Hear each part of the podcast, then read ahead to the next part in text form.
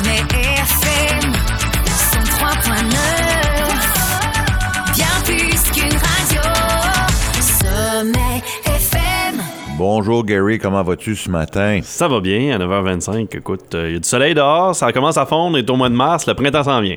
Ça fait du bien. le moral, le moral. Effectivement. Ben, on va avancer l'heure même la semaine prochaine. Là.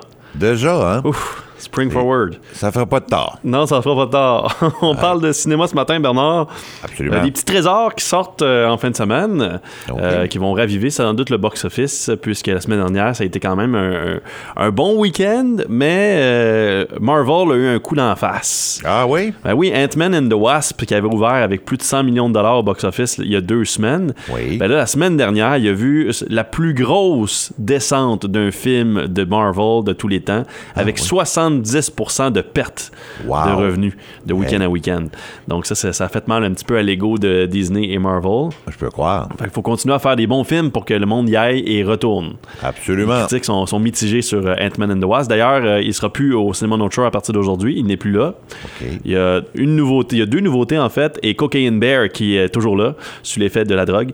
Donc, Cocaine Bear qui est toujours disponible au cinéma No Show. Lui, lui a surpassé les attentes la semaine dernière, a fait plus de 20 millions de dollars à son ouverture pour un film d'un ours sur la coke. C'est quand même correct euh, de faire cet argent-là. là.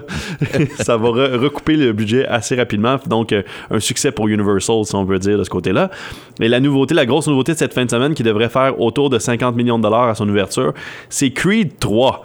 OK. Et je sais pas si tu te rappelles, toi sans doute, Bernard, là, sans, sans donner ton âge, Ah, mais ah, quand ah. Rocky 3 est sorti, là, Ouais, ouais, oui. avec Mr. T, Oui, oui. ça a été comme un gros hit. Oui, Ça a comme ramené la franchise de Rocky, même ça, plus populaire qu'avant. Effectivement, oui. C'était des... c'était des belles années, ça, Gary. Ben oui, puis ce film-là, le troisième film de la série Rocky, avait fait 100 quelques millions de dollars au box-office. Pour les années 80, c'était excessivement de l'argent, tu sais. Surtout pour un film de boxe, tout simplement. Puis ça, ça, ça mettait encore le, le- le- le pion sur le fait que la franchise Rocky était forte, était populaire. On se souviendra toujours du célèbre Adrian. Oui, toujours, à chaque film. hein. ça arrête pas.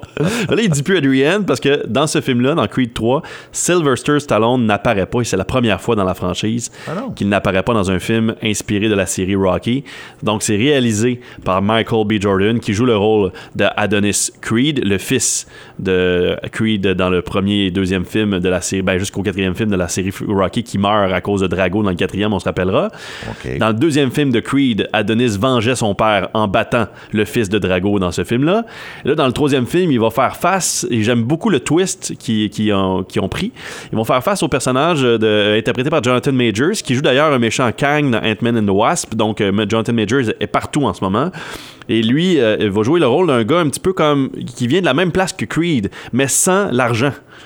Donc sans le gloire, la gloire. Lui, c'était comme un Rocky, c'est un underdog. Le gars vient du ghetto, le gars, euh, il n'y a, rien à, à perdre, tout à prouver. Donc euh, on va quasiment prendre pour lui dans le troisième film. Parce qu'Adonis, lui... il- de Cendrillon. Ben oui. Ben oui, quasiment, là, tu sais. Puis Adonis, lui, le- dans ce film-là, il est comme le, le- le favori, puis ça va bien, il a la gloire. euh, un petit peu à la manière de Tommy contre Rocky dans Rocky 5. OK. C'est, euh, ça, ça te ramène dans les, dans les vieux films, hein? C'est quand même phénoménal quand tu regardes ça, hein, parce que ça a commencé avec le premier, comme la raison, ça prend toujours un premier, mais qui ont su garder l'intérêt, puis de- à chaque fois, il y avait toujours un, excuse l'anglicisme, un build-up, qu'on avait toujours hâte de voir le prochain, comme la raison, parce qu'on veut rester dans cette, cette sphère de, de- d'activité-là, tu sais. Ben, c'est le neuvième film de la série Rocky quand même. là. Pas croyable. Si on peut dire. C'est fou pareil. Faut se rappeler dans un épisode des Simpsons, Bart il faisait une joke en, en étudiant ses chiffres romains. puis il se rappelait d'un des chiffres romains parce qu'il était comme Rocky 15, la revanche d'Adrienne. parce que là, il se rappelait les films de Rocky en se disant ça va être ça.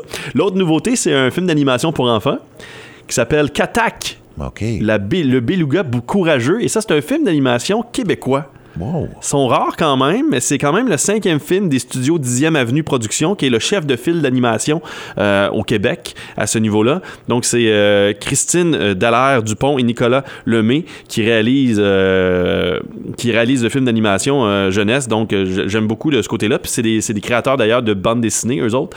Fait que c'est un film d'animation plus comme BD, bande dessinée en quelque sorte. Et là, on- on se rappelle un peu Nemo dans l'histoire un petit peu de Katak, alors que c'est un beluga qui est super protégé par sa mère, qui va nulle part, et là, sa grand-mère va lui raconter une histoire comme quoi qu'elle aimerait finir ses jours auprès de son amoureux de tous les temps, mais qui n'existe plus auprès d'elle. Donc, euh, Katak se dit, ben là, moi, je vais aller le trouver, lui, de bord, pour que tu finisses tes jours avec lui. Donc, il va partir à l'aventure à travers l'océan, il va affronter, bien sûr, des dangers, et il va essayer de retrouver, donc, euh, le grand-père euh, disparu pour qu'il passe les derniers moments avec sa grand-mère. C'est quand même une belle histoire de ce côté-là. Là. Quand tu regardes ça aussi, c'est c'est plaisant de, de- de voir. Puis ce qui est intéressant, quand tu peux revenir deux secondes que c'est un- une production québécoise, ça démontre qu'il y a du talent au Québec, puis on, peut, on ne peut que continuer d'aller de l'avant avec le futur. Oui, il y a du talent au Québec. Puis là, le, le seul bémol, c'est que ce film-là sort au cinéma No Shore en anglais. Ah. Donc, c'est la traduction. Il est quand même sorti sur 80 écrans au Québec. Et là, ici, on l'a en anglais qui attaque le, le, le Bilgo courageux. Mais, mais, votre radio, Somme FM, vous paye deux journées cinéma durant la semaine de relâche.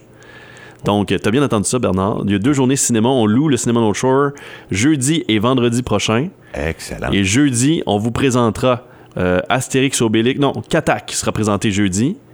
Donc le courageux Bilouga en français à midi, jeudi prochain. Et vendredi prochain, on vous présente Astérix Obélix, l'Empire du Milieu, en français à midi. C'est gratuit. C'est superbe. C'est gratuit. Vous vous présentez, vous allez dans la salle, vous vous asseyez et vous écoutez le film. Excellent. Donc, si vous voulez aller voir un film gratuitement durant la semaine de relâche avec vos enfants, je sais qu'il n'y a pas d'école, donc ça peut être tentant. Jeudi à midi pour Katak, le beluga courageux, et vendredi à midi pour Astérix et Obélix, l'Empire du Milieu. Alors ça, c'est présenté par votre radio Somme FM. C'est gratuit, gratuit, gratuit. Je le répète encore une fois, on le répétera pas assez souvent. Ouais. Voilà. Y les gens vont sûrement faire la file, et puis le vieux dicton, hein, l'avenir appartient à ceux qui se lèvent tôt. Oui, tout à fait. Donc, allez-y, hein, allez-y en grand nombre et euh, levez-vous tôt, comme tu dis, pour y participer. C'est les rendez-vous aussi Québec Cinéma en ce moment. Il y a eu Notre-Dame de Moncton qui a été présentée durant les galas Québec Cinéma, euh, le 41e édition. Ça se termine demain, le 4 mars. Donc, encore une fois, beaucoup, beaucoup de cinéma euh, francophone qui a été présenté durant cette, euh, cette semaine, de même deux semaines de- d'activité pour euh, Québec Cinéma.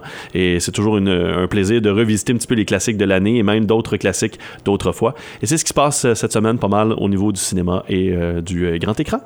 Hey, Gary, Voilà. c'est toujours, toujours un plaisir de, de t'entendre parler du cinéma. On sait que tu es fébrile par rapport à tout ça, tu es connecté. Moi, je, je reviens à dire que je pense que tu dors jamais.